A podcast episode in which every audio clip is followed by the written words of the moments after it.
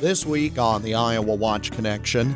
I never dreamed of serving as long as I did, but I never thought I would ever be in the majority. Political battles are hard fought. Someone that believed that the Republicans could only gain prominence by being much more divisive with the Democrats. Finding common ground can be difficult. Everything was to go forward, and he would win some battles, Reagan would win other battles, but they always had a resolution. A conversation with an Iowa political legend. Our topic this week.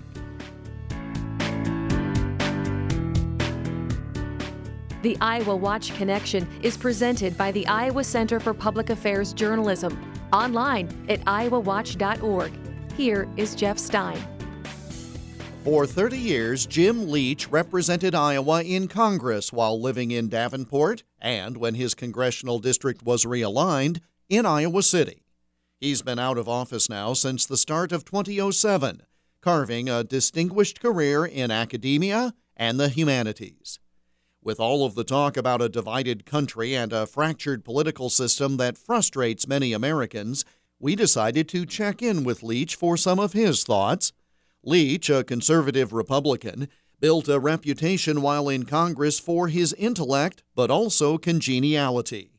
His willingness to work with Democrats on some issues rankled Republicans, especially those with whom he sparred, like Newt Gingrich. Iowa Watch executive director and editor Lyle Muller sat down with Leach for an extended interview for this program. I'm working at my desk, and someone shows up at the door with a file folder. Inside are clips of old newspaper stories I wrote while in college.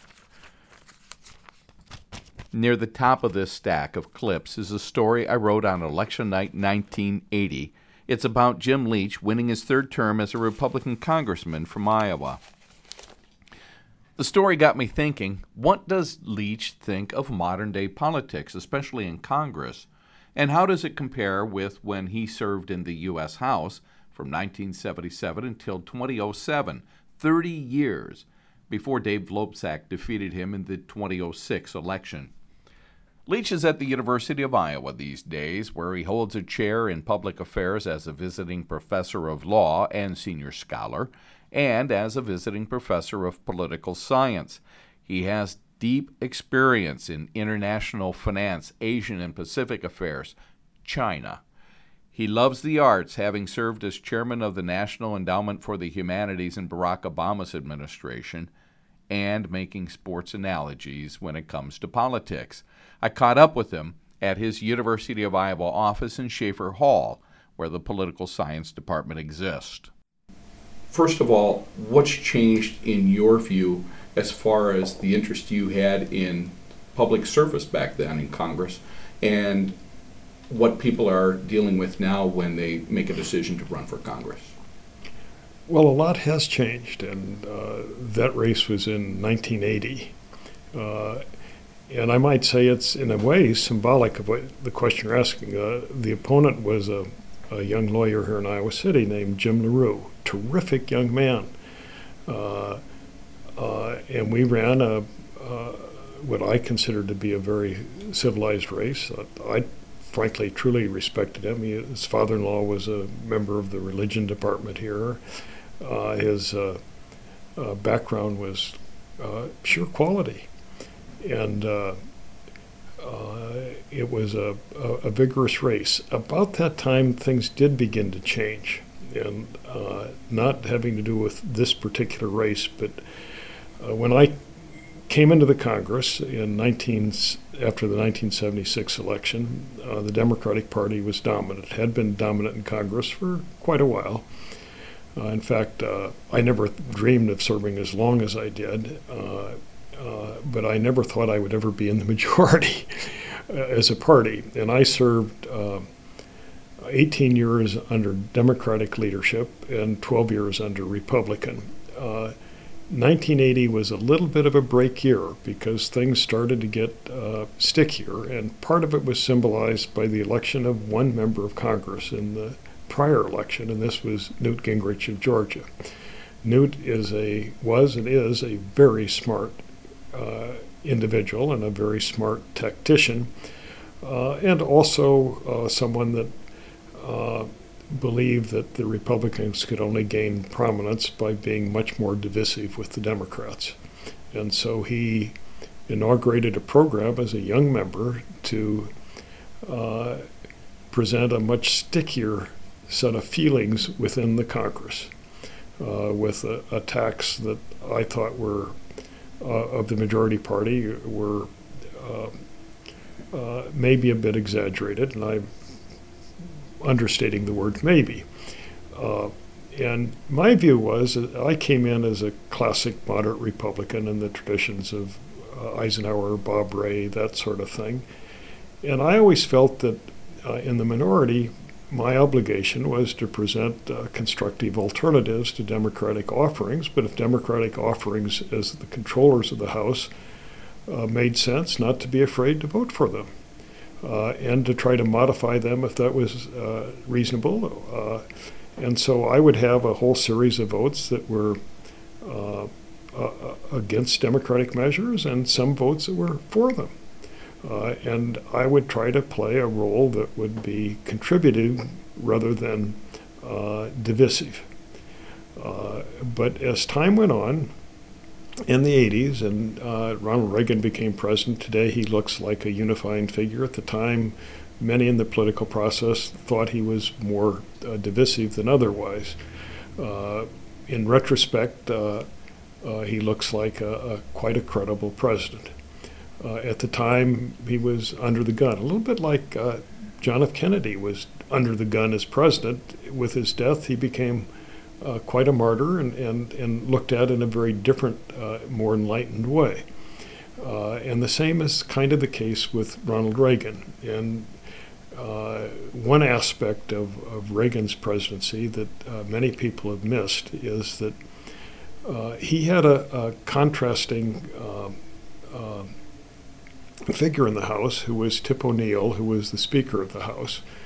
And Tip was a, a classic uh, liberal Democrat, but uh, I always found him to be totally honest, and he had a position that he would argue for liberal causes, but never was there an argument for uh, bringing the system down. That is, dysfunctionality was not a term used. Uh, and everything was to go forward, and he would win some battles, Reagan would win other battles. But they always had a resolution. A lot of political battles happened over the years while Leach was in Congress Iran Contra, a savings and loan crisis, 9 11, the Whitewater scandal, during which he was highly critical of President Clinton, the Persian Gulf War, and war with Iraq, which he voted against. But also, the tone seemed to be changing in Congress, and Leach was taking notice. A Speaker of the House, for example, who, uh, in this case, uh, Jim Wright of Texas, who had uh, published a book uh, that maybe utilized some uh, uh, aides help from Congress.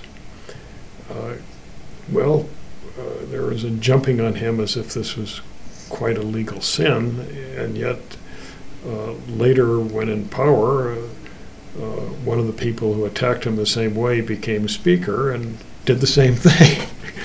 and so you have uh, uh, issues that get exaggerated and issues that don't get quite enough attention or depth of, of attention. Um, there are real uh, errors that Congress makes, as well as quite successful things that it does. Uh, and for example, in the 80s, uh, we had a savings and loan uh, debacle. And it was, in my view, directly tied to certain acts of Congress that uh, a congressional committee of jurisdiction got too tied to an industry and then uh, put constraints on how the industry was regulated, uh, and in effect, uh, allowing the industry to do things that were imprudent. Uh, and so many S&Ls in the country went under, and the uh, uh, funds for protecting uh, depositors weren't there. And so Congress had to bail out the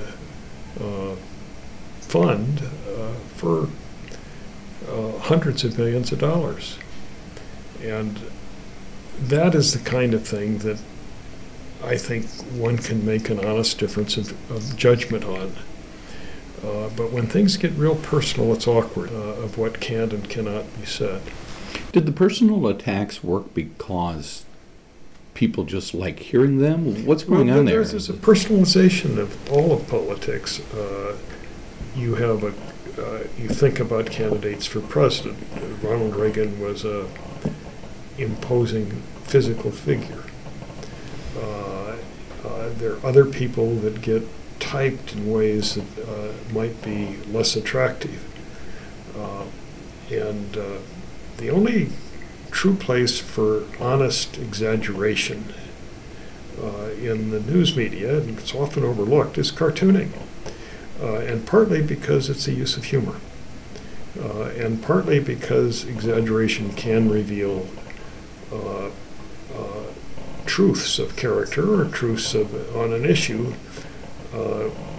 with everybody understanding it's not intended to be precise. Uh, but uh, when you get into uh, personal aspersions about people, it, it can be quite ugly.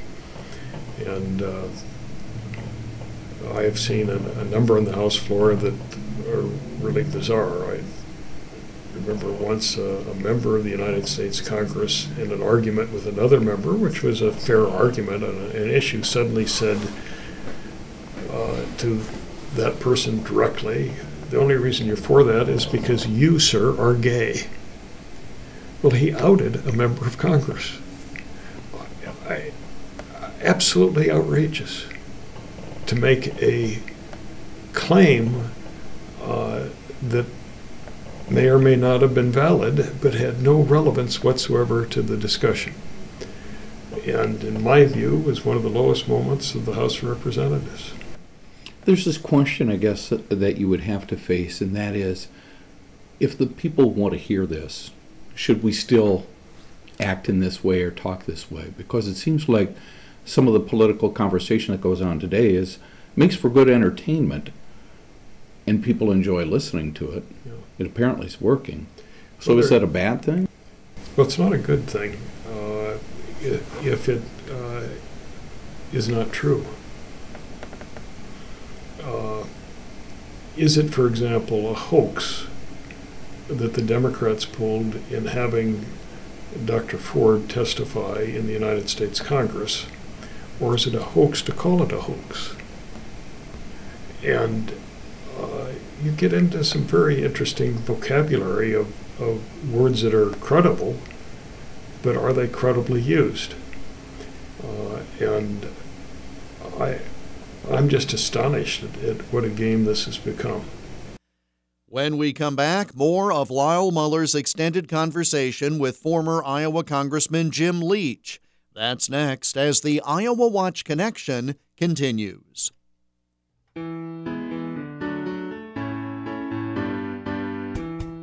The Iowa Watch Connection radio program is part of a statewide audience engagement project organized by the Iowa Center for Public Affairs Journalism, an independent, nonprofit, nonpartisan news organization. The center is dedicated to producing high quality investigative and community affairs journalism in Iowa, while also training journalism students to do this work at a high ethical level. The center is found online at iowawatch.org. Welcome back to the Iowa Watch Connection. I'm Jeff Stein. Since leaving Congress in January 2007, Jim Leach has been a professor at Princeton University, interim director at the Harvard University's John F. Kennedy School of Government, and a visiting professor at the University of Iowa. As our interview with him continues, Leach talks about other times of great political tension in the United States. Well, there are always precedents for everything. Uh, the first significant precedent was around the year 1800 when Thomas Jefferson was running for president against John Adams, two great founders. And Thomas Jefferson hired a journalist named James T. Callender uh, to describe John Adams as a hermaphrodite. I had to go to the dictionary to try to figure out what that meant, but it's not a positive term. And it caused John Adams to cease all communications with Jefferson for over a decade. And then uh, another founder, a doctor from Philadelphia named Benjamin Rush, communicated with both and asked them if they would start writing each other, which they did, and formed a kind of a correspondence. It's now a historical record. Uh, but after they were both, after both had served. It seems that a lot of people want to say this is a terrible time, the worst time in American history. Actually, for sure, uh, and I, I say with certitude, uh, the 1850s were worse. But they were worse for good reason. Uh, the issue was slavery. And that is an issue that is huge. Uh, and so to have intemperate uh, discussion uh, was uh, the norm. Uh, and it's no accident, for example, in uh, the middle of the 1850s, a senator from Massachusetts who was for ending slavery called a fellow senator a quote pimp unquote uh, for slavery. It, and because this particular senator, uh, who was from South Carolina, was uh, a cripple, his nephew in the House of Representatives came over to stand in for him, and with a cane almost beat to death the senator that had offended his uncle. Well, that's uh, kind of argumentative of, of, of, a new degree of, of uh, extreme, although there had been uh, uh, duels in, in American public life. Uh, a president, this is Andrew Jackson, was famous for his dueling uh, and was quite good at them, fortunately for him. Uh, and at least we no longer have duels.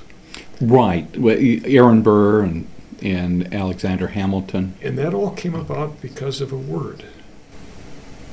Uh, that Hamilton used uh, against uh, Aaron Burr. And Hamilton, who many of us believe was the greatest Secretary of the Treasury, found himself facing a duel with the sitting Vice President of the United States uh, in the state of New Jersey, which technically uh, had legalized dueling, uh, was shot dead. And so he probably regretted if he could still think after being shot, that he called uh, uh, Aaron Burr despicable. And that was the cause of the duel. I want to take you to the time of when you ran for Congress. What what was your expectation there about how civil the place would be?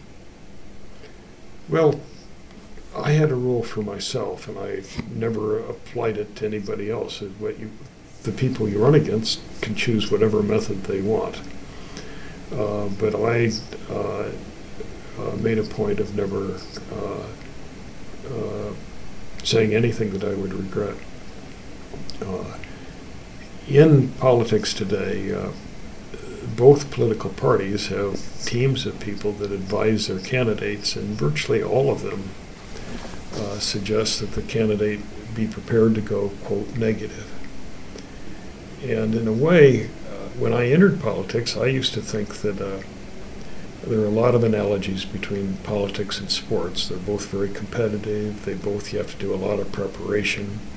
Uh, there's an end result with a score. Uh, and then as time went on, I came to the conclusion that uh, basically sports has a much higher ethic than politics. Uh, after all, there are referees.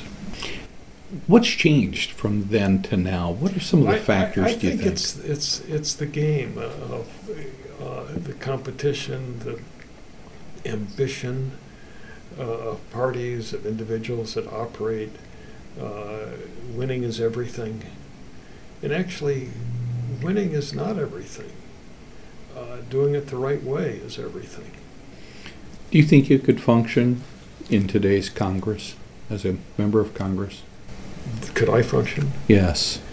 Well, uh, if you say uh, effectively, it would be very hard uh, because I would not be going along with uh, too many of the policies of the current party.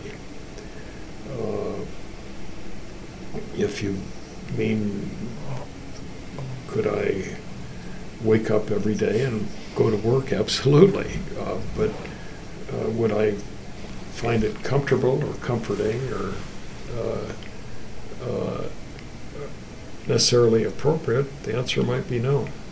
When you were voted out of office, you shared that. You said that was the best day of your life? Happiest day. Happiest day of your life. Why? Well, because I'm looking back instantaneously, and I felt as if I'd kept my commitment to myself. And that was that I would not have conflicts of interest of any nature and not accept large sums of money in campaigns or out of state money, and that I would uh, respect my opponents to the best of my ability.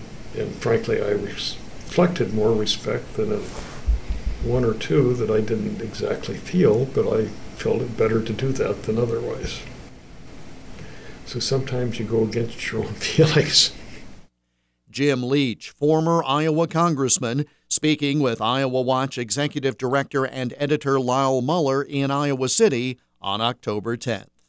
And that brings us to the close of this week's program. We're back again next week at this same time. In the meantime, you can connect with us online, iowawatch.org. Click on the Iowa Watch Connection tab at the top of the page to listen to all or part of this program again, or a list of stations that carry the program, and more. iowawatch.org. I'm Jeff Stein. Thank you for joining us, and we hope you'll make the Iowa Watch Connection again next week. The Iowa Watch Connection is a copyrighted presentation of the Iowa Center for Public Affairs Journalism, which is solely responsible for its content. For more information about the center, including how you can contribute so high quality investigative and community affairs journalism and student training can continue, go online, iowawatch.org.